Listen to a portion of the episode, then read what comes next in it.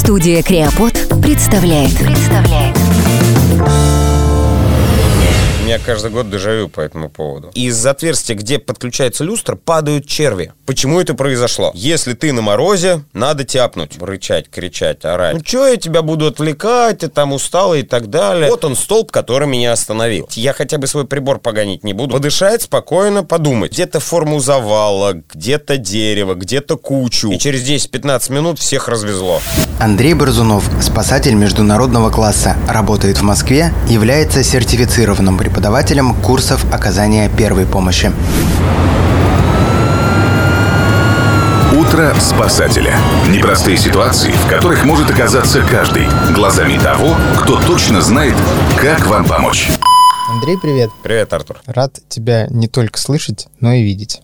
Да, в этот раз не только слышим, но и видим друг друга. Это тоже приятно. Целый месяц мы созванивались с тобой каждое утро после твоей смены, и спасибо тебе, что ты после, ну, достаточно нелегкой работы находил в себе силы и рассказывал нам о том, из чего состоят будни спасателей. Ну, с одной стороны, не за что, а с другой стороны, это тоже интересно, потому что появился, наверное, наконец-таки, появилась возможность донести до людей какие-то мелочи или мысли, которых люди не видят, не знают, даже не представляют. Как-то мы с тобой разговаривали по телефону и пришли к выводу, что хорошо было бы по итогам каждого месяца записывать вот такой выпуск в студии, чтобы уже с более хорошим звуком, потому что все-таки по телефону у нас не всегда хорошее качество, рассказывать людям действительно какие-то основы их безопасности, и чтобы они правильно и адекватно себя вели в определенных экстремальных, не экстремальных, опасных ситуациях, чтобы, мне кажется, самая частая проблема из тех, о которых ты говорил, это ложные вызовы вас куда-либо, когда вы приезжаете, понимаете, что, ну, в принципе, оснований для вызовов не было. И вот это, наверное, та самая тема, с которой хотелось бы начать этот первый наш с тобой студийный выпуск. Не раз мы с тобой созванивались, и ты говоришь, ну вот сегодня там 14 выездов, из них половина, ну, можно было просто не ездить. Давай поговорим о том, как человеку адекватно оценить, настал ли тот момент, что нужно прямо сейчас звонить в службу 112 и просить о помощи. Просто почему? Потому что, ну, я подозреваю, что ваша работа устроена таким образом, что вы на выезд потратите, ну, там, не знаю, час, полтора, два часа времени, при том, что человек может, наверное, там 5-10 минут подумать, успокоиться, принять правильное решение и сэкономить вам это время. Ну, в общем, во-первых, ты абсолютно прав, во-вторых, ты уже практически все сказал. Я так понимаю, что твой кругозор в спасательном деле растет с каждым днем, с каждым нашим созвоном. Да, это действительно так. С точки зрения истории вообще вот моего профессионального становления, да, вообще спасательные службы. Почему когда-то давным-давно была создана спасательная служба и как она, ну, те же там 20 лет назад выглядела? Эта служба была создана на тот случай, когда по каким-то причинам никто другой решить проблему не может. Ни коммунальщики из-за того, что там еще что-то горит, ни пожарные, потому что там еще что-то топит. Ну, я условно говорю, да, э, огромные землетрясения, когда нужно собрать все ресурсы, которые существуют. И именно с этой мыслью, с этой идеей спасательная служба перешла в городские условия. И действительно, когда я пришел, я, когда я ехал на выезд, я знал, что точно этот выезд, кроме меня, никто решать не может. И ответственность за выполнение задачи была очень высока. Не может по уровню подготовки своей или не может по каким-то административным? По административным, по подготовке, по наличию людского ресурса, материального ресурса, по каким-то причинам. То есть, ну, грубо говоря, не знаю, гипотетически предположить прорыв трубы на высоте пятого этажа, куда не дотягивается ни одно подъемное устройство, или там десятого этажа, куда нужно спускаться. То есть комбинировать какие-то виды работ. То есть это достаточно было интересно и очень ответственно. Потом, когда шло вот это вот все развитие, становление и прогрессивное развитие, в какой-то момент, ну, я так подозреваю, что все-таки вот этот сигнал 112, да, звонок в 112 или в 01 в 101, если у вас что-то случилось, звоните. Вот, наверное, да, с этого момента я считаю, что начало выключаться в людях, могу ли я решить это сам. Ну и по занятости, и по некоторым социальным моментам. Поэтому, ответив на твой вопрос по порядку. Значит, сбор смены спасателей — это одна минута, в общем, как у пожарных то же самое. А у вас есть этот вот э, пилон? Нет, у нас пилон, одноэтажное по здание. вы там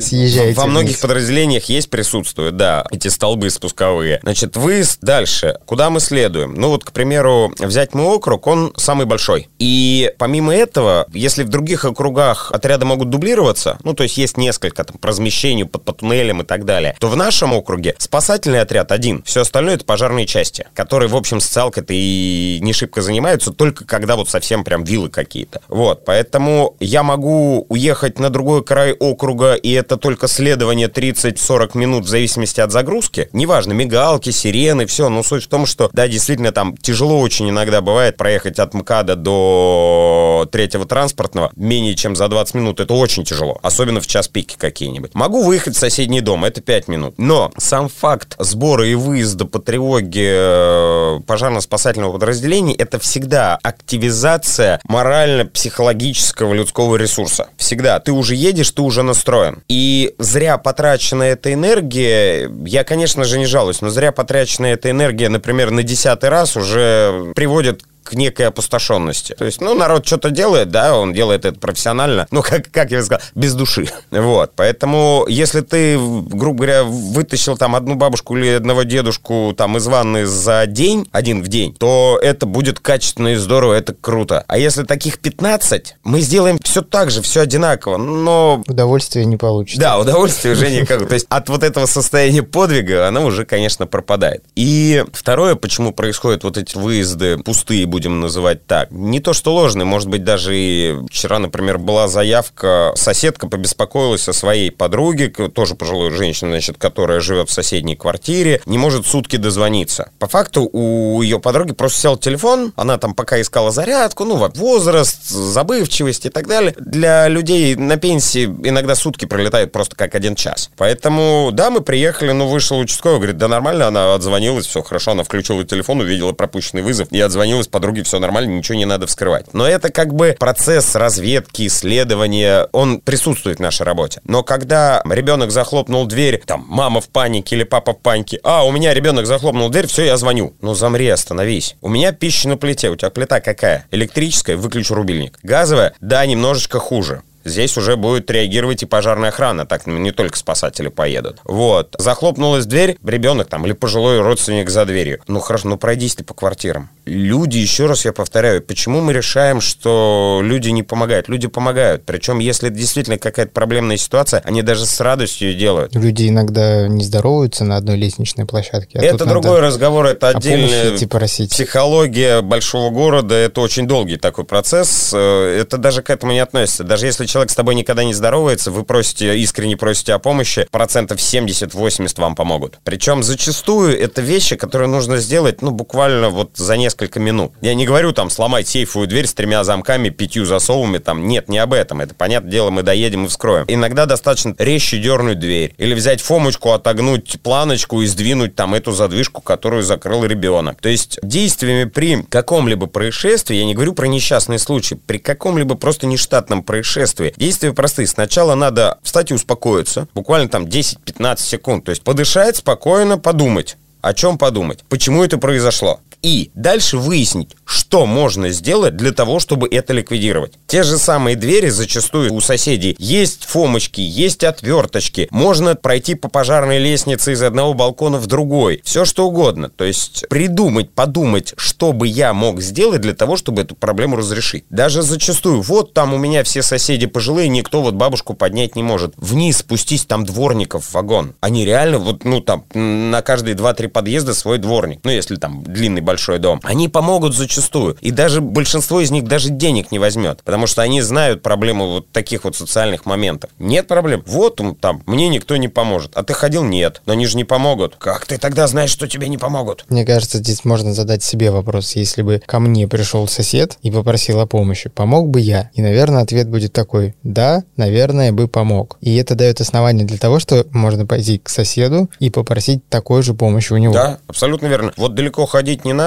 Я живу за городом на дачном участке. У меня соседка тоже живет там круглый год с мужем. Муж сильно старше ее, пожилой, уже действительно больной человек. Она говорит, он уже ходит и падает. Я его замучилась поднимать. Я говорю, Надя, а что не зайти? У тебя спасатель живет через дом. Ну, что я тебя буду отвлекать, ты там устала и так далее. Я говорю, ты я как-то ну, во-первых, работа, да, во-вторых, ну, соседи вроде как-никак. Надь, ты одна деда таскаешь по всему загородному дому, а он там падает в разных местах и в не очень удачных позах. Я говорю, ну, зайди, ты здесь здоровый мужик живет, может там спокойно там 70-80 килограмм поднять. Ну, в общем, вывод здесь можно сделать только один. Нужно успокоиться, подумать хорошенько, что можно сделать в этой сложившейся ситуации. Если, конечно же, вы понимаете, что ситуация сложная, звоните 112 или 101. Один из случаев, которые произошли в ноябре, ты рассказывал мне после одной из смен, как женщина потерялась в лесу, позвонила вам, вы ей сказали, оставайтесь на месте, мы знаем это место, мы еще за вами приедем. Она, наверное, чего-то подождала и куда-то отправилась самостоятельно, чем, собственно, усложнила вам поиски и работу. Давай вернемся к этой теме. Ну, конечно, сейчас э, зима. Я надеюсь, что гораздо меньше людей будут отправляться на прогулки в глухой лес, так скажем. Но при этом если человек решил по какой-то надобности пойти в лес, не знаю, погулять с собакой, просто подышать, посмотреть на то, как выглядит чаще зимой, потому что он видел это только летом. Вот в этом случае, как сделать подобный поход в лес максимально безопасным для себя? Ну, мы прекрасно, да, понимаем, что для города, особенно большого мегаполиса, такого как Москва, потеряшка в лесу, это достаточно такая редкая штука. Но, да, все равно это происходит, и мы периодически осуществляем такие поиски. Значит, во-первых, напомню из нашего предыдущего разговора, ну, я бы сказал, крамольную мысль. Если вы позвонили спасателям и сказали, где вы находитесь, или хотя бы приблизительно описали место, стойте там. Мне кажется, я понимаю, почему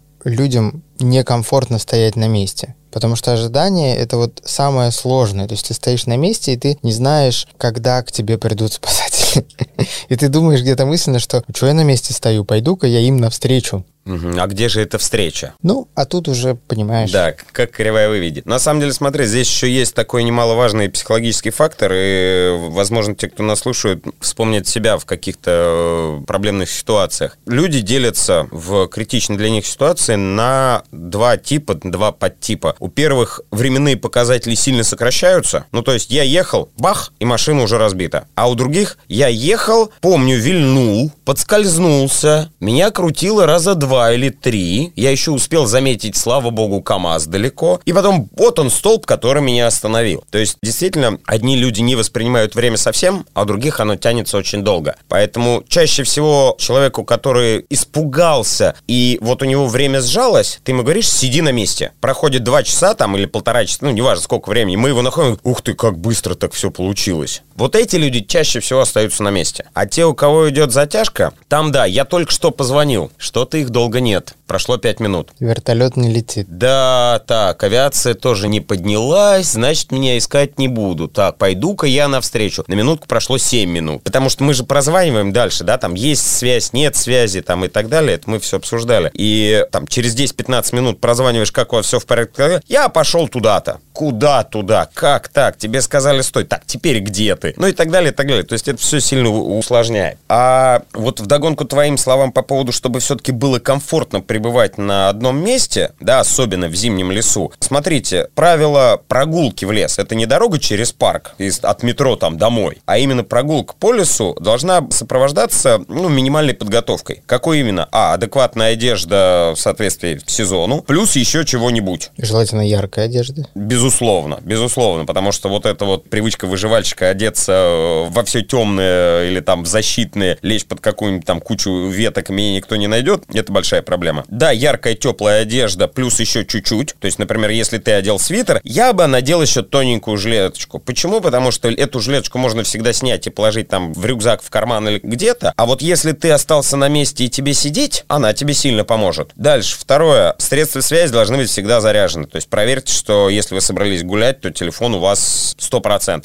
95-100%. Третье. Желательно, я понимаю, там современный мир, э, сотовые телефоны, смартфоны там имеют фонарики, но лучше телефон — это связь, а там минимальный фонарик иметь обязательно в э, рюкзаке или там в сумке где-то еще. Средства разведения огня. Зажигалки, спички, ну, там бумажка э, по факту, потому что все-таки это лес, там и веточки тоненькие, все это есть, но средства разведения огня, да, должно быть лежать в кармане. Я называю вещи, которые которые не занимают никакого места. Опять же, зимний лес, либо термос, либо кружка с любимым напитком, э, неважно, с добавлением чего-то или без чего-то, ну, если вы не за рулем, да, то что-то горячее быть должно. То есть хотя бы на тройку-пятерку часов у вас есть горячее питье. Нож какой-никакой. Вот нож, честно говоря, для обычного человека в лесу я бы назвал по желанию. То есть те вещи, которые я сказал перед этим, они быть должны. Ну, постругать веточки, не? Можно, можно и поломать. Можно и огонь разжечь из тоненьких там еловых веточек, да, или там оборванной коры. Поэтому нож хотите, берите. Я, кстати, вот, например, своей матушке, она любит у меня гулять по большим паркам. Я на один из дней рождения подарил э, швейцарский многофункциональный ножик. И очень прямо она радует. Маленький, хорошенький ножик. Вот она лежит в сумочке у нее и прекрасно себя чувствует. И последнее, чтобы в такой обязательный комплект я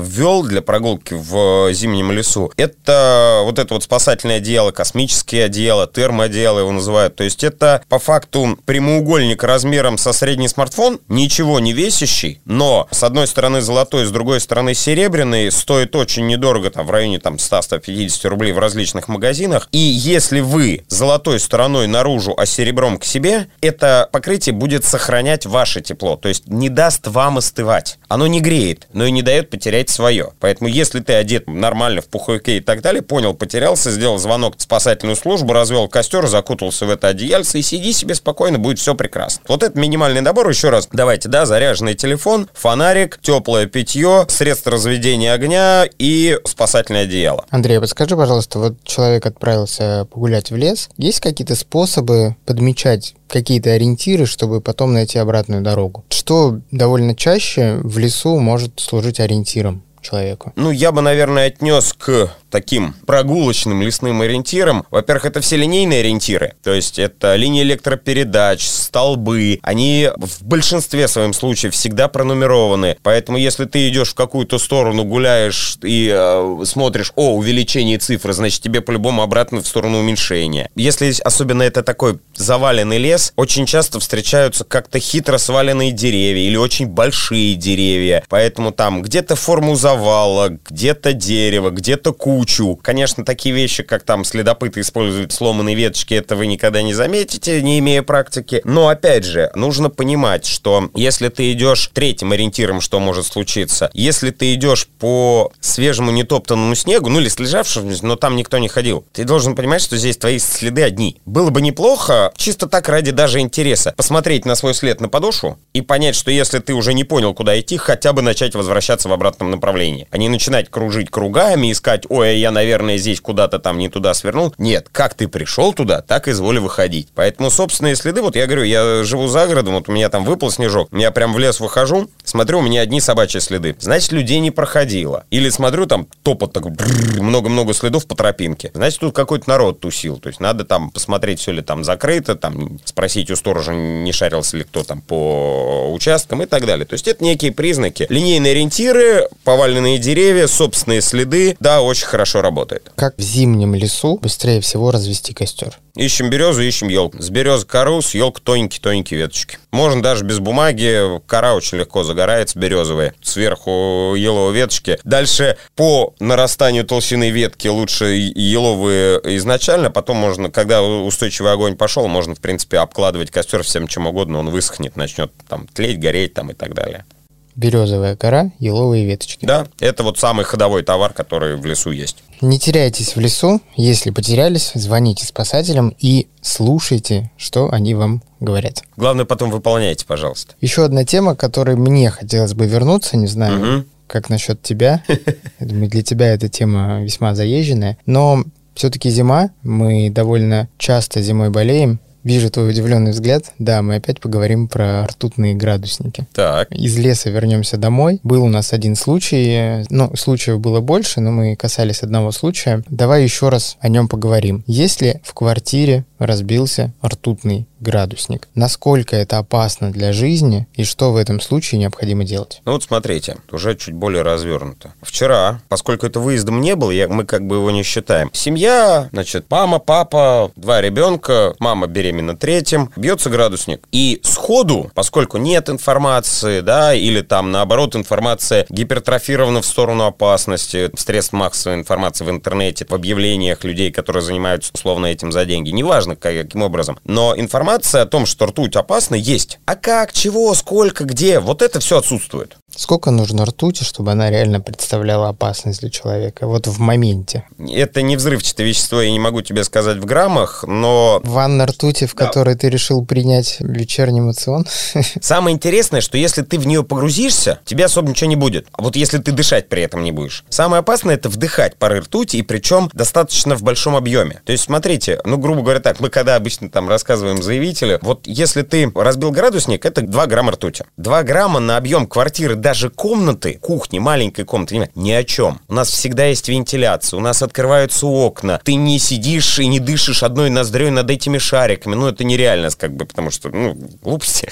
Вот. Многие люди в детстве этой ртутью играли, да, в армии натирали пряжки. Все живы-здоровы, ничего не происходит. Вопрос в количестве и концентрации. Поэтому, когда эта лужа, ну, условно, там, 10, 15, 20 сантиметров, которая не разъемная, то есть это просто лужа ртути, нет вентиляции, нет притока воздуха, ты сидишь над ней и дышишь этими парами, особенно если температура больше 18 градусов, особенно, да, вот, типа, как домашние условия, то да, конечно, ты получишь отравление. За мою карьеру были случаи, когда соседям ртуть заливали в дверь. И они, конечно, болели. Но это им годами заливали по чуть-чуть. То есть там реально там литры ртути были. И фанило так, что мама не горюй. То есть мы работали в полной защите, выламывали эту дверь, выносили. В общем, это, это целая беда, особенно для многоквартирного дома, потому что это заражение распространяется. По факту 2 грамма ртути, которые находятся в градуснике, никак ничем не опасны, иначе бы их не продавали. Любую дрянь, любую отраву продают по либо разрешению, либо рецепту, да, там и так далее, и так далее. Вот, либо специальным каким-то документом документам. Это же продается всегда и везде. Ну, Поэтому... у нас же была как-то инициатива, что в России хотели запретить ртутные градусники продавать. Да, тема была, но, во-первых, их произвели уже такое количество, что они до сих пор, по крайней мере, лежат. Ну, я не знаю, вот они лежат, у каждого дома есть. Это не страшно, не опасно. Вопрос главное, что делать. Вот вчера мы даже по телефону, уточняя какие-то детали, мы объяснили, что сделать, объяснили, когда произвести контроль и как. И мы не поехали. Ну, потому что по факту нам делать нечего. Если, грубо говоря, там мы там линолеум, кафель, плотный паркет, там, не знаю, ламинат, спокойненько кисточкой все это собрали в банку. Банка должна герметично закрываться. Можно использовать скотч, там, чуть-чуть потренировавшись, будут клеиться эти шарики, просто надо очень плотно скотч приклеивать к полу. Собрать это все в банку. Подходят малярные кисточки, подходят листы бумаги, подходят небольшие там мусорные совочки. Все это стряхнуть, все это собрать в герметичный пакет в банку и дальше собственными силами там по возможности отвезти в пункт сбора. Пункты сбора есть либо в ЖЭКе, ну там, либо управляющая компания знает где это, либо ближайший пожарно-спасательный отряд. Перед тем, как уезжать, отвозить эту вещь, произвести хорошую влажную уборку всех поверхностей в комнате. Ну, это на случай, если ртутные испарения осели вместе с пылью. А насколько быстро ртуть начинает испаряться после того, как она... От 18 градусов. То есть, если холоднее, то... Если прохладно, ну, лежит она, лежит. Ну, как бы минимальные какие-то вещи будут, поэтому... Если разбил на балконе, вообще, вообще не парься, что называется. Ну, то есть сейчас, в принципе, первое действие, вот когда на улице холодно, разбился градусник. Открыть окно и проветривать, чтобы и тебе было безопасно, и потом проще как бы было это все собирать, чтобы распространение было минимальным. Не паниковать. Нет, как я обычно говорю, квартиру продавать не надо. Это не повод, ничего страшного. Проверка там, ну, условно, через 3-5 дней можно вызвать службу, которая там занимается контролем уровня, превышения уровня предельно допустимой концентрации. Приезжает человек с прибором, замеряет э, объем на воздух, и этот прибор реагирует реагирует на пары ртути, ну, то есть там на сорбенте осаждается определенное количество, и прибор высчитывает, сколько там миллиграмм, грамм, нанограмм, там, миллиграмм это очень много, нанограмм в определенном объеме воздуха. И как бы да, если было плохо убрано и до сих пор фонит, конечно, там будут работы повторены, наверное, 90% просто нормальной уборки помогает ликвидировать в первый же день и забыть об этом. То есть здесь большая проблема. Вызвали, приехал, там, мне дают баночку, вот я тут чуть-чуть собрала, я говорю, да, хорошо, где разбили? Здесь разбили. Под стол лазили? Да. Залезаешь под стол, а там сантиметровый слой пыли. Я говорю, ну что вы мне рассказываете? Но если вы убрались, вы убрались. Отодвинули диван, отодвинули стол, там, тумбочку и так далее. Если вы не убирались, так и скажите. Я хотя бы свой прибор погонить не буду, потому что он не предназначен мерить живую ртуть. Ну, то есть шарики. Он заорет, как сумасшедший, может даже сгореть. Поэтому у нас противопоказания, если вот есть, видишь шарик, естественно, мерить нельзя, по факту она уже есть. Я убрала, ну, и начинается. Там конструктор десяток, тут это, тут это, тут это. И хорошо убрался, чаще всего, вот я говорю, 90% это все получится. Так, делаем вывод, что количество ртути в градуснике не опасно. Для здоровья не опасно. Не паникуем, открываем окно. Если Никто это... не умирает, и квартиру продавать не надо, Если да. это не лето и не 33 градуса на улице, а зима, открываем окно, проветриваем, пытаемся собрать самостоятельно эту ртуть в герметичную банку и гуглим, куда ее сдать попутно, значит, перед отъездом делаем влажную уборку. А здесь дополнение влажная уборка с чем? Хорошо работает хлоросодержащие какие-то э, средства для мытья, там, белизна, там, еще что-то. Можно сейчас белизну в магазине купить-то? Можно, да. Давно Просто она лежит на самой нижней полке. Да, мерчендайзеры ее туда Нет, засовывают. нет, нет, это будет сверху стоять стоять какое-нибудь другое с иностранным названием, а это будет стоять внизу. Вот. Либо перманганат калия, марганцовка обычная, но с ней нужно быть осторожнее, то есть в там, раствор для мытья пола замешать там несколько кристалликов, с ней нужно быть осторожнее, потому что, во-первых, а, это едкое вещество, и при попадании вам на кожу может вызвать ожог, а особенно сам кристалл, а б, зачастую сталкивались с тем, что люди, обработав старый паркет, получали потом очень темные пятна, или на старом линолеуме, или там на дорогом ламинате. Запало оно в щелку, и дальше пятно поползло. Поэтому чаще всего мы рекомендуем это хлоросодержащие концентрированные растворы, которые вы наносите на пол на поверхности, даете им высохнуть, проводите обычную влажную уборку и забывайте об этом. Все. Разобрались с этим вопросом, ну и поскольку мы вернулись с тобой в квартиры, еще один такой квартирный аспект твоей работы, о котором я узнал в этом месяце, потому что стал, как ты сказал ранее, погружаться в тему работы спасателей. Прокачивать скилл. Да, так скоро стану спасателем локальным. Ну ничего, аттестуем тебя, и нормально. Социальный аспект ухода за одинокими, пожилыми, иногда не очень здоровыми родственниками. Да, зачастую не очень здоровыми. Не раз в наших созвонах ты упоминал эту тему, что вы приезжаете, а родственники находятся в плохом состоянии, в плохом состоянии находятся квартиры. Что с этим делать? Ты как спасатель видишь это со стороны. Как ты думаешь, почему вот люди так, назовем вещи своими именами, наплевательски относятся к своим родственникам? И, ну не знаю, несколько советов от тебя, что сделать минимального, если у вас есть пожилой родственник, за которым вы не всегда можете присмотреть. Что сделать а, вот с такой ситуацией, чтобы, ну, обезопасить, во-первых, этого родственника и не нажить себе больше проблем, чем они есть сейчас. Ну да, мы так коротко упомянули такую проблему. На самом деле проблема очень обширная. Случаев по этому поводу, ну, просто огромное количество. Имеется там, привести примеров, это мы можем тут надолго зависнуть. В сегодняшнем нашей беседе я бы хотел скорее затронуть более психологическую сторону вот этих вот проблем. Я имею в виду следующее. Все мы люди, все мы человеки. Я прекрасно понимаю, что если твой родственник, да, там, твой предок, близкий родственник, начинает на тебя там рычать, кричать, орать, когда ты пытаешься убраться в его помещении, это крайне неприятно. То есть зачастую с этого стартует там не трогай мои вещи, я потом сама или сам там. Да, это э, психологически очень тяжело. То есть ты вроде бы и помочь пытаешься, а тут на тебя ругаются. В данном случае, ну, я бы, наверное, как надеюсь, что не самый плохой сын своих родителей, я бы, наверное, изыскивал любые моменты, любые пути и хоть по чуть-чуть, но всегда что-то приводил в порядок. Я знаю, что я еду сегодня перестелить постель и так далее. Ага, попутно в пакетике там тряпочка или две тряпочки с там с моющим средством раствором. Быстренько вот пока шел, пробежался по пыли. Да, или там, ой, елки-палки, лужа. Лужу убрать вот три секунды, главное на это решиться. Поэтому, то есть не глобальную уборку делать, а по чуть-чуть, потихонечку, какие-то моменты там, вот это поддерживать. Это если есть желание. Бывает зачастую,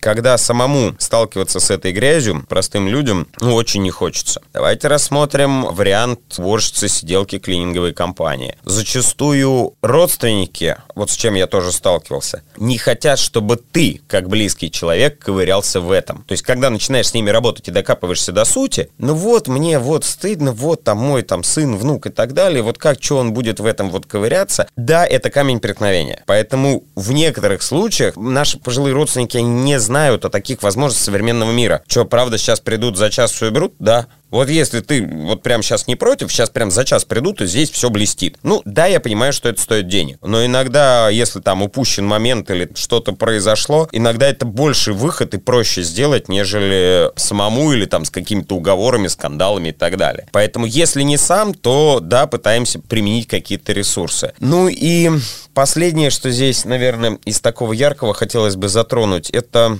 для того, чтобы вы начали работать в этом направлении, вы должны понять, что чем дольше вы с этим медлите, тем хуже будет потом. Мы затрагивали несколькими словами людей, которые просто ничего не делают, а ждут э, кончины родственников. Есть такой слой населения, там, ну, не слой населения, да, есть такие люди, не будем говорить об их качествах, но есть. Они даже не представляют, что они могут получить в финале. Я не помню, упоминал, но вот так, чтобы здесь, в этом выпуске было совсем ярко, у меня был случай, я почему? Потому что это вот прям болит. Меня вызвали в квартиру, ну, нас, да, смену спасателей, потому что с потолка из отверстия, где подключается люстра, падают черви. И когда мы приехали, мы определили, что это черви опарыши. Это жутко. То есть мужик подставил тазик, говорит, я, конечно, рыбак, но мне столько нафиг не надо. Мы поднялись наверх, и даже если, я вот себе просто представляю, даже если ты планировал потом жить в этой квартире, ты не сможешь этого сделать. Это нужно ободрать все до бетона, плюс еще чуть-чуть бетона и сделать все заново. Это Unreal.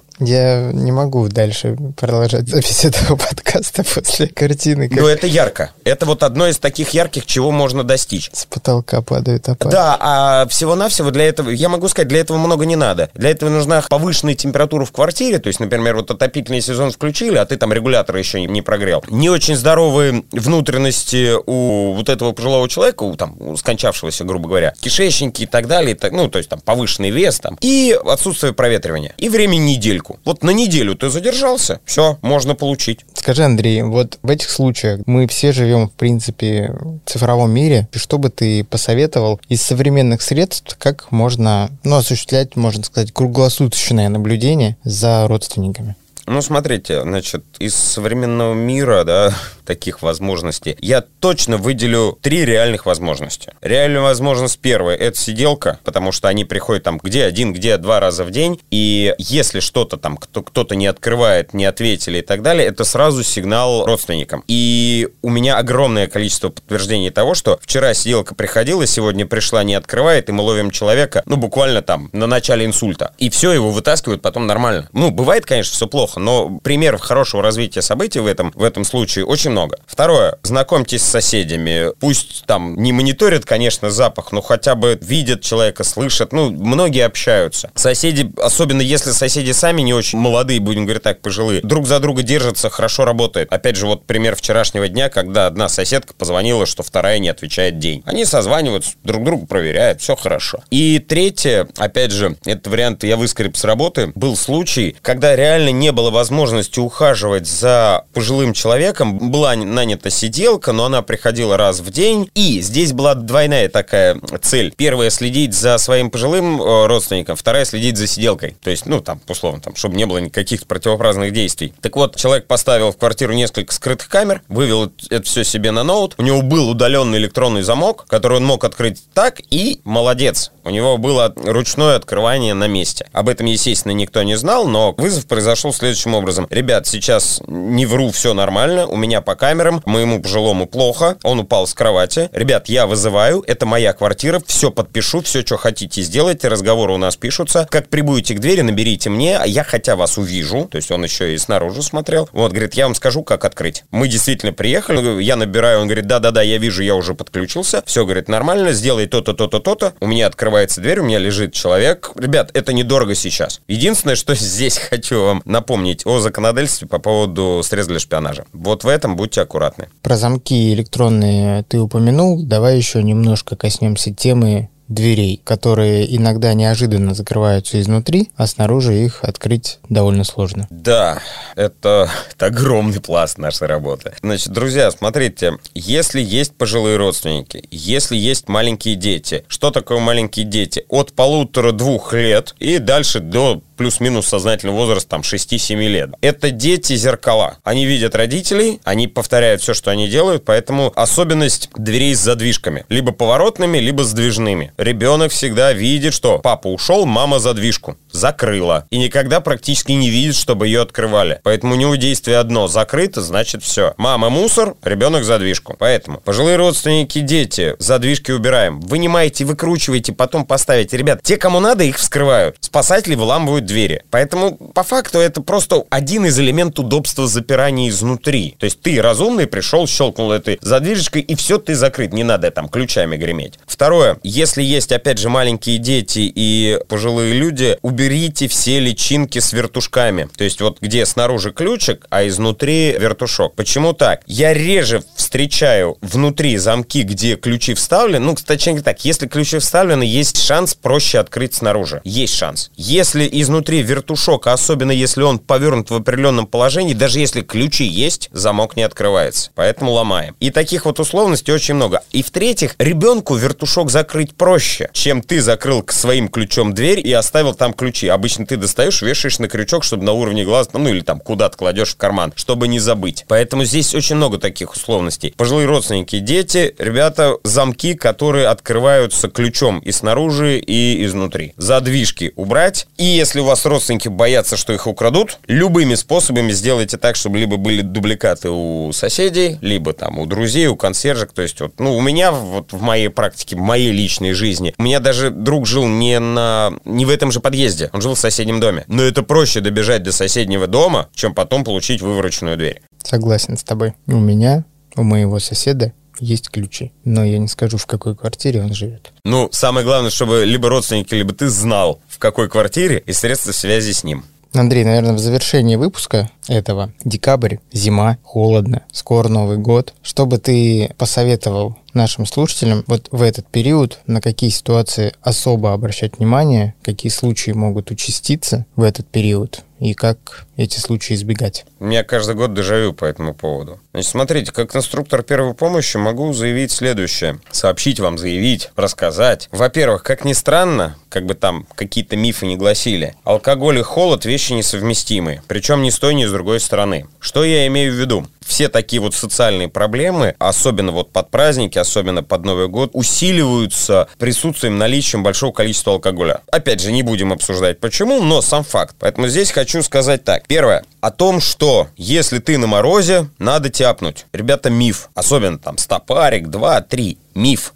Сильное расширение сосудов, еще большая теплопотеря, опять же, приводит к тому, что ты накидываешь еще больше, еще больше, еще больше. И дальше происходит интересная штука. Наш организм, ну это знает каждый врач, каждый доктор, наш организм, а точнее наш желудок и наш кишечник не способны впитывать либо очень холодное, либо очень горячее. Поэтому всем известно, что на морозе можно скушать очень много, в смысле выпить. Зато когда ты придешь домой и чуть-чуть отогреешься, и то, что ты выпил, согреется, это мгновенно начнет всасываться и попадать. Поэтому очень часто на морозце накатались, нагулялись, подмерзли, на морозце употребили, пришел домой, через 15 минут до свидания. И обратная сторона, да, как мы привыкли, ну что, с морозца, тоже категорически. Почему? Скорее всего, сталкивались с ситуациями, когда не употребляли на холоде, все нормально, прибежали домой, наиграли снежки. Ну что, по полтинничку, по полтинничку разлили, хлоп, и через 10-15 минут всех развезло. И дальше первый вопрос. Ты что купил? Представляю тех людей, которые 5 минут назад играли в снежки, а сейчас они уже в зюзю просто. Ну, вот да. А по факту что происходит? Ты замерз, сосуды сужены, кровообращение, в общем-то, снижено, давление снижено. Ты, не согревшись, не дав возможности работе вообще своему организму, заходишь домой, наливаешь соточку, все сосуды пах и расширились, а давление никто не поднял. Поэтому давайте так, холод и алкоголь вещи, к сожалению, несовместимы, особенно крепкий алкоголь, будем говорить так. И второе, что делает алкоголь, он сильно повышает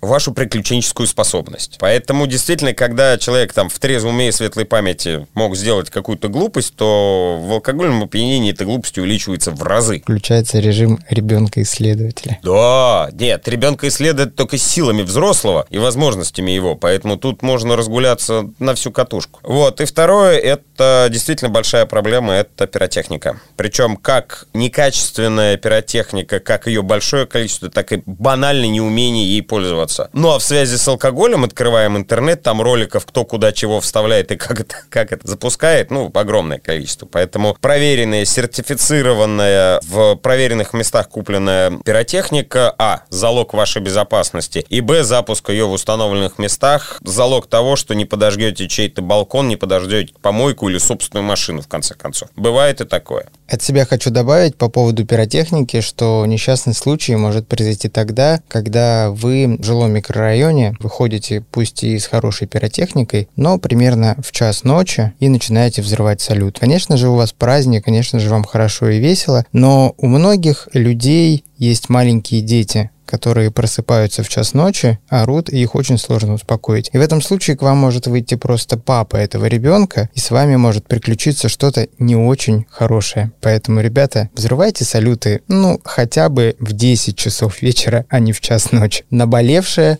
от жителя небольшого микрорайона и отца маленького ребенка. И не под окнами жилого сектора, да. Андрей, спасибо тебе большое, что, опять же, после смены приехал в студию, рассказал о своих переживаниях как спасателя, дал свои ценные советы. Мы с тобой по-прежнему будем созваниваться после каждой твоей смены, ну и уже в новом 2021 году. Жду тебя снова здесь. Обсудим все то, что произойдет в декабре. И, надеюсь, поделимся опять с нашими слушателями какими-то полезными твоими знаниями и твоими советами. Да, будем надеяться. Спасибо, что продолжаем этот проект. Спасибо, что слушаете. Надеюсь, что мои советы и мой опыт не даст вам попасть в те ситуации, чтобы вызывали нас. Можете оставлять свои вопросы Андрею в комментариях к этому подкасту. Также в описании найдете адрес электронной почты. Можете написать туда. И мы в любом случае случае либо в наших коротких выпусках после смен Андрея, либо в большом выпуске в январе на эти вопросы постараемся ответить. Да, также есть курс первой помощи, где мы раскрываем очень много мифов. Приходить, будет интересно. Андрей, до встречи, пока. До встречи, Артур. Андрей Борзунов, спасатель международного класса, работает в Москве, является сертифицированным преподавателем курсов оказания первой помощи. Утро спасателя. Непростые ситуации, в которых может оказаться каждый. Глазами того, кто точно знает, как вам помочь. Подкаст записан и сведен на студии creapod.ru